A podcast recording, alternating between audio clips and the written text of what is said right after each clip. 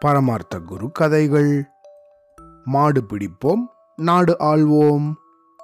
அழகாபுரி ஊர் மக்கள் ஒரே மகிழ்ச்சியா இருந்தாங்களாம் அதுக்கு காரணம் அன்னைக்கு தான் பொங்கல் பண்டிகை ஆரம்பிச்சுதான் பரமார்த்த குருவும் அவரோட சீடர்களும் கூட ரொம்பவும் சுறுசுறுப்பா இருந்தாங்களாம் அடுத்த நாள் மாட்டு பொங்கலும் வந்துருச்சான் குருவே குருவே அப்படின்னு கத்திண்டே ஓடி வந்தானாம் மண்டு. இன்னைக்கு சாயங்காலம் ஊர் எல்லையில் நிறைய பந்தயம் நடக்க போகுதான் அப்படின்னு சொன்னானா. என்னது? பந்தயமா? என்னது? அப்படின்னு குருவும் சீடர்களும் அவனை சுத்தி நின்னுண்டு கேட்டாங்களாம் காலமாட்டோட கொம்புகளுக்கு வண்ணம் பூசணுமா? அப்புறம் ஜல்லிக்கட்டு கூட நடக்க போகுதான். ஜெயிக்கிறவங்களுக்கு பல கிராமங்களை பரிசா தரப்போறாராம் நம்ம அரசர். அப்படின்னு சொன்னானாம் மண்டு. இதை கேட்டதும் பரமார்த்தரோட மூளை தீவிரமா வேலை செஞ்சுதான். சீடர்களே எப்படியாவது இந்த பந்தயத்துல நம்ம ஜெயிச்சிடணும். அப்படி மட்டும் நம்ம ஜெயிச்சிட்டோம்னா நான் பல ஊர்களுக்கு தலைவனாயிடுவேன். உங்களுக்கும் பதவியெல்லாம் கிடைக்கும். அப்புறம் நமக்கு எந்த துன்பமும் கிடையாது அப்படின்னு சொன்னாராம் குருவோட திட்டத்தை கேட்ட சீடர்கள் எல்லாம் மகிழ்ச்சியால எகிரி எகிரி குதிச்சாங்களாம். குருவே நீங்க காவலையே படாதீங்க எப்படியும் நாங்க இதை ஜெயிச்சு காட்டுறோம் அப்படின்னு சொன்னானா முட்டாள். உடனே மூடன் ஆஹா எப்படியாவது நம்மளோட குரு மட்டும் ராஜா ஆயிட்டாருன்னா சந்தோஷமா இருக்கலாம். விதவிதமான குதிரைகள் பூட்டின தேர்ல ஜம்முன்னு ஊர்வலம் போலாம் அப்படின்னு கனவு காண ஆரம்பிச்சிட்டானா. அது மட்டுமா? தெருவில் போனா எல்லாரும் நம்மளோட காலில் விழுந்து விழுந்து கும்பிடுவாங்களே. அப்படின்னு நினச்சி சிரிச்சானா மட்டி.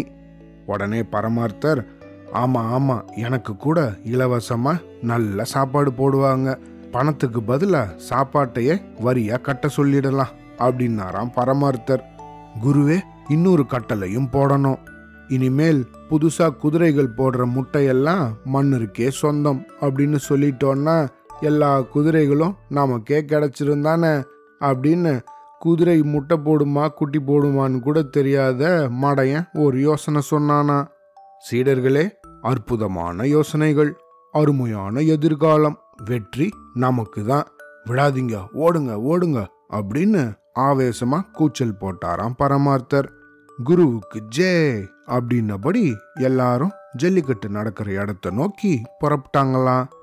ஒரு வீதியில குருவும் சீடர்களும் நடந்து போயின்னு இருக்கும்போது எதிர்பாராத நிகழ்ச்சி ஒன்று நடந்துதான் ஐயா அந்த மாட்டை பிடிங்க அப்படின்னு கூச்சல் போட்டபடி ஒரு குண்டான பெண்மணி ஒருத்தங்க ஓட முடியாம ரொம்ப கஷ்டப்பட்டுன்னு தள்ளாடிட்டு ஓடி வந்தாங்களாம்.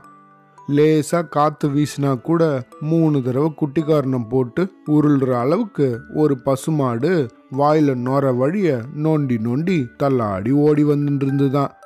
அந்த மாடு அவளுக்கு போக்கு காட்டின்னு இருந்துதான் அதோட விழாவில் வரி வரியா எலும்புகள் எல்லாம் துருத்தின்னு இருந்துதான் அந்த அளவுக்கு முடியாத மாடா இருந்துதான் அது.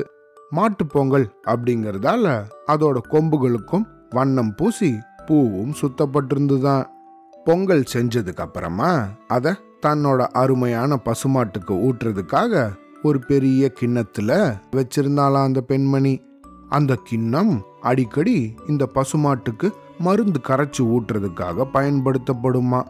அதனால ஏதோ மருந்து தான் ஊட்ட வராங்க அப்படின்னு நினைச்சு அந்த பசு தள்ளாடிண்டே திடுக்கிட்டு அங்கிருந்து ஓட்டம் பிடிக்க தொடங்கிடுச்சான். இதுக்கு நடுவில் தாடியும் மீசையுமோட பரமார்த்த குருவும் அலங்கோல விசித்திரங்களா அவரோட சீடர்களும் எழுத்தாப்புல வரவே அவங்கள பார்த்து மாடு மிரண்டு போயிடுச்சான். இதோ ஒரு ஜல்லிக்கட்டு காலை மைதானத்திலேருந்து தப்பிச்சு வந்துருச்சு போல இருக்கு அப்படின்னு சொல்லிட்டு அந்த பசுமாட்டை இந்த சீடர்கள் எல்லாம் சூழ்ந்துட்டாங்களாம் விடாத விடாத அந்த வாழை பிடி இதை அடக்கி மன்னர்கிட்ட எப்படியாவது நம்ம பரிசு வாங்கிடலாம் அப்படின்னு குரு கட்டளை இட்டாராம் உடனே எல்லா சீடர்களும் ஒரே நேரத்துல மாட்டோட வாழை பிடிச்சி இழுத்தாங்களாம். பாவம் அது வழியால கத்த ஆரம்பிச்சிருச்சான் வேதனை தாங்காம குரல் எழுப்பின அந்த மாடு தன்கிட்ட இருந்த கொஞ்ச நஞ்ச சக்தி எல்லாம் திரட்டி கழுத போல டபால்னு ஒரு உத விட்டுச்சான் இந்த உதையில மட்டிக்கும் மடையனுக்கும் மூக்கு பிஞ்சே போச்சான் ரெண்டு பேரும் ஆ ஆன்னு கத்தின்ண்டே தூரமா போய் விழுந்தாங்களாம். இது என்னடா இது? மாடா இல்ல கழுதையா? அப்படின்னு தகைச்ச குரு அதுக்கு கொம்பு இருக்கிறத பார்த்து இது பொல்லாத மாடா இருக்கே. கொம்பை பிடிங்க. அப்போதான் இது அடங்கும் அப்படின்னு திருப்பியும் பதர்னா மாதிரியே சொன்னாராம். முட்டாளும் மண்டுவும் மூடனும் மாட்டு மேலே போய் விழுந்தாங்களாம்.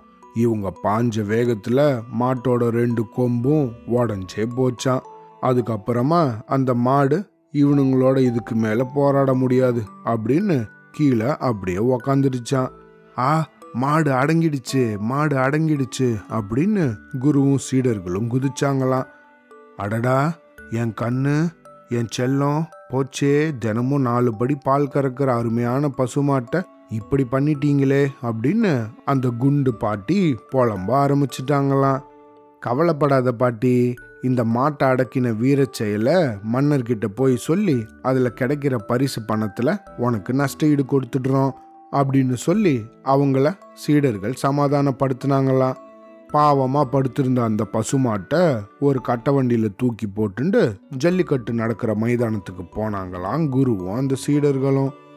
ஜல்லிக்கட்டு காலை அடக்கிறதா நினச்சிண்டு தெம்பில்லாத ஒரு வயசான மாட்டை போய் இந்த மாதிரி படாத பாடு படுத்தினதை பார்த்து மைதானத்தில் திரண்டிருந்த மக்கள் எல்லாம் குலுங்கி குலுங்கி சிரிச்சாங்களாம். ஆனால் ஒரு அப்பாவி பசுமாட்டை இந்த மாதிரி படாத பாடுபடுத்தி கொடுமைப்படுத்தின குற்றத்துக்காக குருவுக்கும் சீடர்களுக்கும் பயங்கரமா சாட்டையடி கொடுக்கும்படி மன்னர் உத்தரவிட்டாராம் அவ்வளோதான்